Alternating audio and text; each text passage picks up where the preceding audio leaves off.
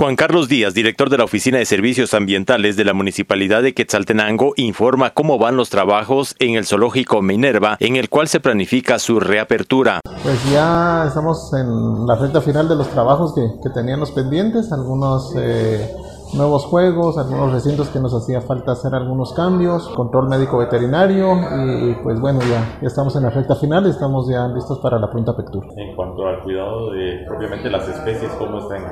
Pues eh, estamos eh, igual con su alimentación, con su control eh, médico veterinario, con toda la, la, alimentación y los cuidados necesarios que se tienen.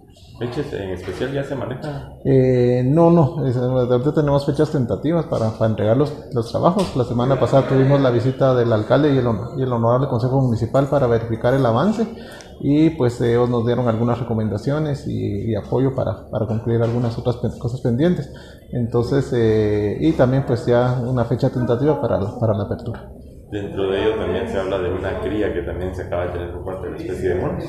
Eh, sí, el día sábado pues nació un monito de, del, del, zoológico y estamos a la espera aquí entre estas fechas de febrero o marzo pues nacer la segunda la segunda cría. Eh, todo bien gracias a Dios pues no hubo complicaciones. Nació el día sábado en horas de la madrugada.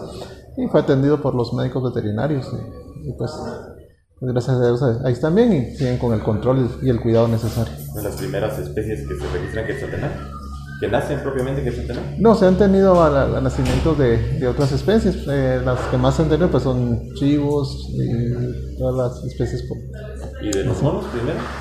Eh, en ese tiempo sí. Realmente por ese tiempo sí. Desde Emisoras Unidas Quetzaltenango informa Wilber Coyoy, primera en noticias, primera en deportes.